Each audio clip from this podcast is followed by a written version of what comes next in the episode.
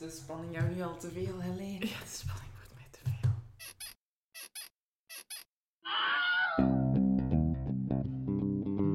Ah, je moet onze mooie intro nog eens doen ook, hè. Ah ja, juist. Ehm, ik ben Anaïs van Ersvelde. Ik ben Helene de Bruyne. En dit is Felle Lakens. En het gaat niet zo goed met de pil. En ja, die pil heeft een heel belangrijke rol gespeeld in de seksuele emancipatie van heel wat vrouwen. Het is ook belangrijk dat hij vrij verkrijgbaar blijft voor wie dat er zich goed bij voelt. Dat weten we. Daar gaan we het vandaag niet over hebben. Daar hoeft u ons geen boze e-mails over te sturen. Ik kan het altijd proberen natuurlijk. Maar waar we het wel over willen hebben, het pilgebruik dat daalt elk jaar. In die maat dat er in de vakliteratuur wel eens over een pilcrisis gesproken wordt. En wat doen vrouwen dan die met de hormonenpil stoppen? Ze vervangen die door een koperspiraaltje waar geen hormonen in zitten. Er zijn ook hormonale spiraaltjes, maar dat is eigenlijk quasi hetzelfde mechanisme. Uh, vooral hoger opgeleide vrouwen doen dat, of door condooms. Uh, en tegenwoordig wordt er nogal veel geëxperimenteerd met allerlei apps die dan de vruchtbaarheid gaan bijhouden en u dan rood of groen licht geven wanneer je wel of niet um, onbeschermd mag vrijen. Naast natuurlijk gewoon het goede ouderwetse terugtrekken en de papieren kalendermethode. Ik zie het mezelf nog niet doen trouwens, ik ben heel slordig. Nee, het zijn methodes die zeker niet voor elke levensstijl weggelegd zijn, zal ik het zo zeggen. Er zijn dan ook behoorlijk wat onge ongeplande, ongewenst is nog iets anders, maar uh, er zijn ook nogal wat ongeplande zwangerschappen. Um, met dat soort methodes is het risico behoorlijk groot. Um, volgens het sexpertonderzoek van UGent en Sensoa was in 2013 een vierde van de zwangerschappen uh, ongepland. Dus sowieso zijn er al heel veel ongeplande En in artikels en reportages wordt er wel eens over die apps gesproken en wordt er daar wat lacherig over gedaan. Van hoe dom moet je nu eigenlijk zijn om je vruchtbaarheid over te laten aan zo'n een of andere app op je gsm, terwijl je weet dat de kans op zwangerschap dan verhoogt. Terwijl we ons net... Uh, het is makkelijk om daarmee te lachen, maar eigenlijk zouden we eens moeten vragen stellen over hoe komt het eigenlijk dat zoveel vrouwen zich zo onprettig voelen bij die hormonale anticonceptie dat ze een toevlucht zoeken tot dat soort methodes? Er lijkt echt nood aan vernieuwing te zijn in het anticonceptielandschap. Zeker onderzoek en ontwikkeling van barrière-methodes waar momenteel erg weinig op wordt ingezet. En bijna elke vorm van hormonale anticonceptie heeft een heleboel bijwerkingen. Um, te veel om op te noemen hier. En steeds meer onderzoek bevestigt ook dat de invloed op, um, op gemoed en libido vaker voorkomen dan eerst gedacht. Um, het is behoorlijk ingewikkeld en er is nog lang niet genoeg onderzoek gedaan, maar daarvoor verwijs ik jullie door naar, pas op, product placement, ons boek Vuile Lakens, nog steeds te koop in de betere boekhandel. Wat, wat doe je dat mooi. ja. Um, wel, die bijwerkingen, dat geldt eigenlijk ook voor de hormonale mannenpil. Die struikelt min of meer over dezelfde bijwerkingen als dat de vrouwelijke anticonceptiepil heeft. Het gaat dan vaak over verlies van libido of over depressieve buien. We hebben trouwens gekeken de voorbije, denk het voorbije decennium, verschijnt er zo wat elk jaar een artikel in de kranten waar dat nu eindelijk de grote doorbraak van de mannenpil met veel uh, trompetgeschal en uh, lofwoorden wordt aangekondigd. Bij mijn weten liggen ze nog altijd niet bij de apotheek. Dus volgens mij kunnen we, er nog even op blijven wachten. Onlangs verschenen er weer uh, artikels ja. dat de doorbraak nakende is. En ook een artikel dat er een nieuwe mannenpil zou zijn die dan niet hormonaal is, maar die zit nog in de allereerste testfases. Dus ook daarop is het nog even wachten, vrees ik. Um, maar gelukkig heb je helemaal geen pil nodig om spermatozoïden um, een halt toe te roepen. Er bestaat namelijk zoiets als omkeerbare vasectomie. En dat heeft de, de mooie naam Rizug, of ook wel Vasagel. En dat lijkt ons wel een heel handige oplossing. En daarom schreven we er ook over in het Lakensboek. Hebben we nu twee keer product placement gedaan. Het is er misschien wat over. Ik zal gewoon een stukje uit het... Onbeschaamd te doen. Een stukje uit het boek voorlezen. Hormonale mannenpil ontwikkelen is erg complex. Een beetje morrelen aan hormonen heeft heel snel heel grote gevolgen. Het kan echter veel makkelijker, vond professor Suyo Guha, een Indische biomedisch ingenieur. De uitspraak van mijn Indisch is niet perfect, excuses. Hij promoveerde aan de Universiteit van St. Louis en richtte daarna verschillende centra voor biomedische ingenieurstechnieken op in India. En hij bedacht een tijdelijke niet-hormonale sterilisatie voor mannen. Uh, briljant in zijn eenvoud.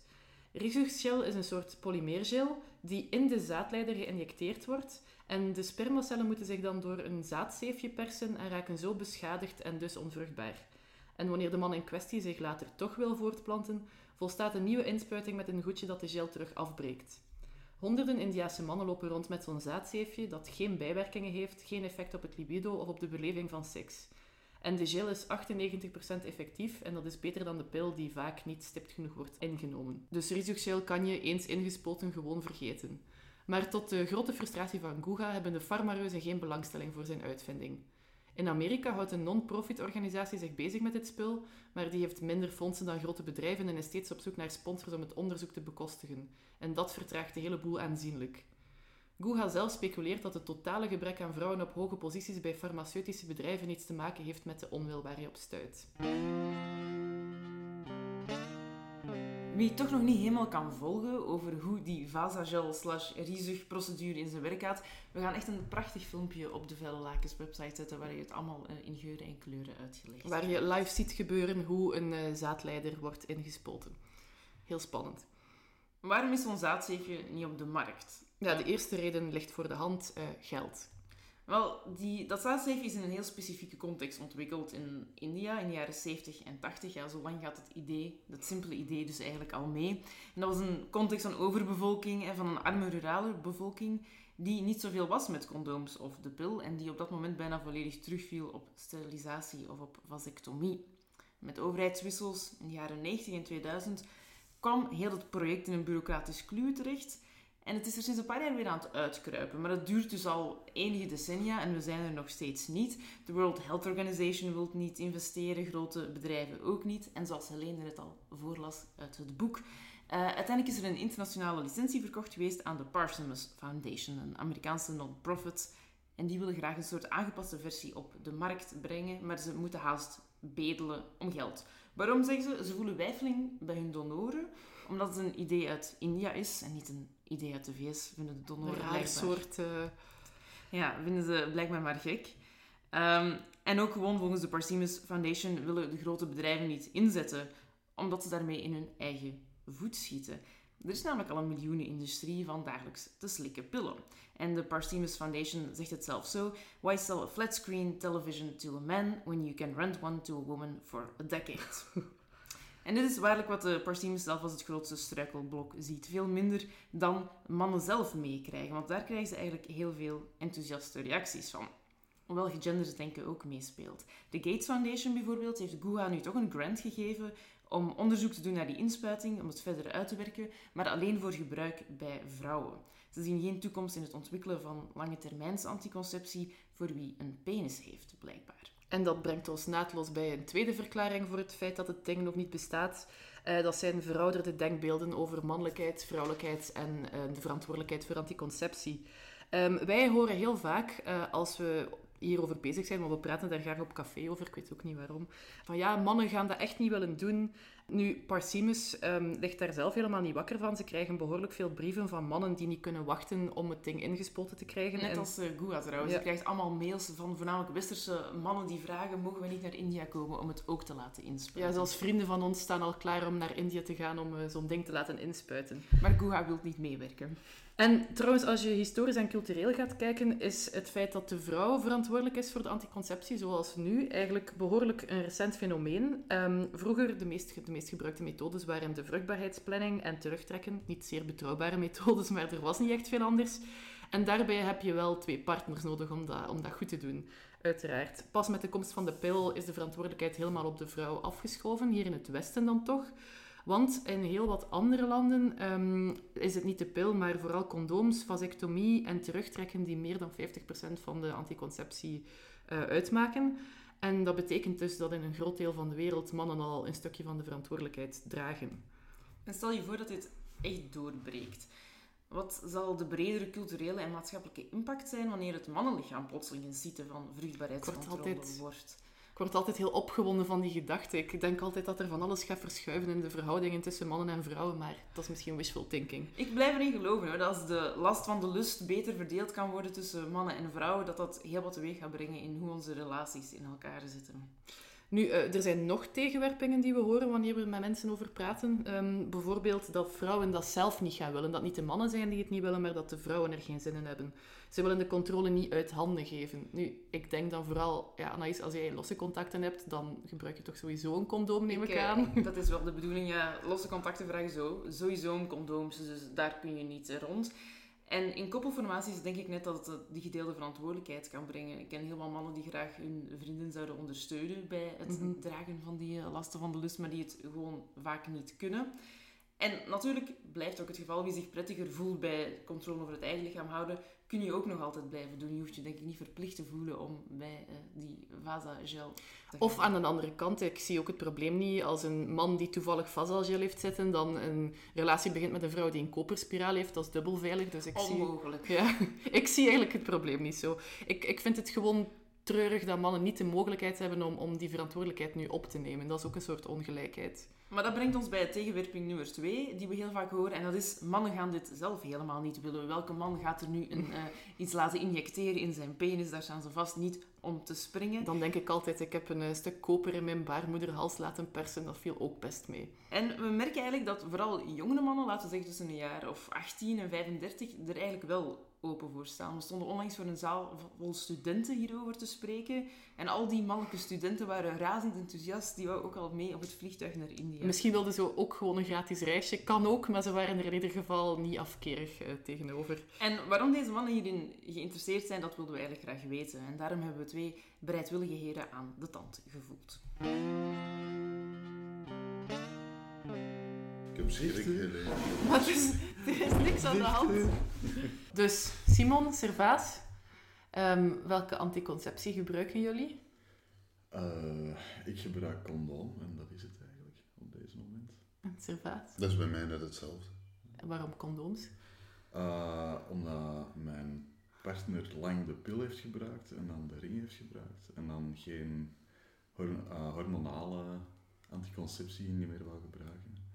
En dus dan zijn we overgeschakeld naar de condoom, wat uh, goed marcheert tot nu toe. Dus eenvoudig. En jij? Ik heb geen vaste partner. Dus, uh, dus je bent gewoon op het verstandig. moment, op het moment dat ik seksuele contacten wil hebben, dan ben ik toch liever, speel ik toch liever op safe. Maar hebben jullie het gevoel dat er een gebrek aan een alternatief is? er is alleen de condoom natuurlijk. En dan kun je ja, een vasectomie laten doen. Maar dat is heel permanent. Ik zie dat niet zitten. nee. Naar het schijnt doet dat geen pijn, hè? Kan me niet schelen.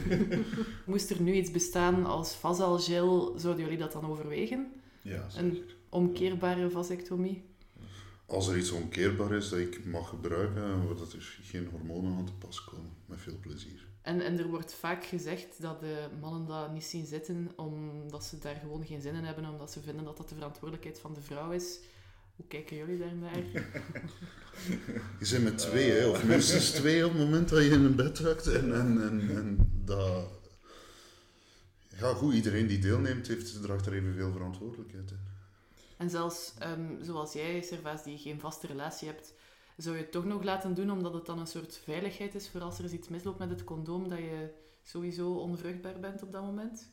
Ja, ja, zeker. Ik zou er eigenlijk niet, uh, niet te veel over twijfelen. Ik heb het vroeger nog wel eens gehad dat er dingen, dat er dingen op die manier misliep. Uh, en als je daarmee een, uh, een, zekerheid kan inbouwen, zeker als het omkeerbaar is, ja goed. Waarom zou ik het dan niet doen? Dat was een kat.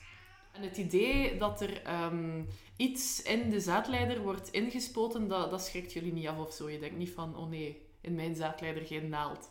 Nee, dat lijkt me niet echt heel erg. Dus uh, hey, bij de Vasagel um, zou de ingreep uh, ja, een half uur duren of zo.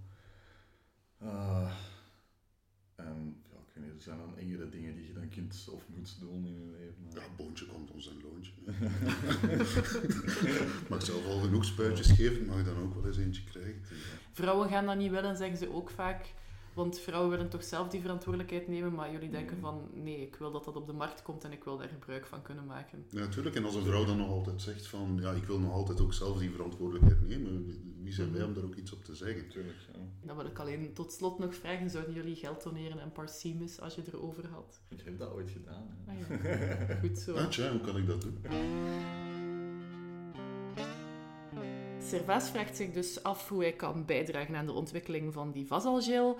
Geen elegante naam trouwens, hè. daar moeten ze nog uh, iets op bedenken. Dat misschien moeten vragen ook bij de brainstorming voor de naam. Naar het maar wij gebruiken graag zaadzeefje en ik heb al van mensen gehoord dat ze dat ook niet echt elegant vinden. Dus we denken er nog over na, suggesties zijn welkom. En op onze website vind je trouwens de site van Parsimus, waar je nog altijd een donatie kan geven. En we hebben geen aandeel in Parsimus. Dat wil ik er ook keer bij zeggen, want dat wordt soms geïnsinueerd. Dit was Vuile Lakens deze keer. En um, voor de volgende aflevering dachten we we gaan eens een oproep lanceren.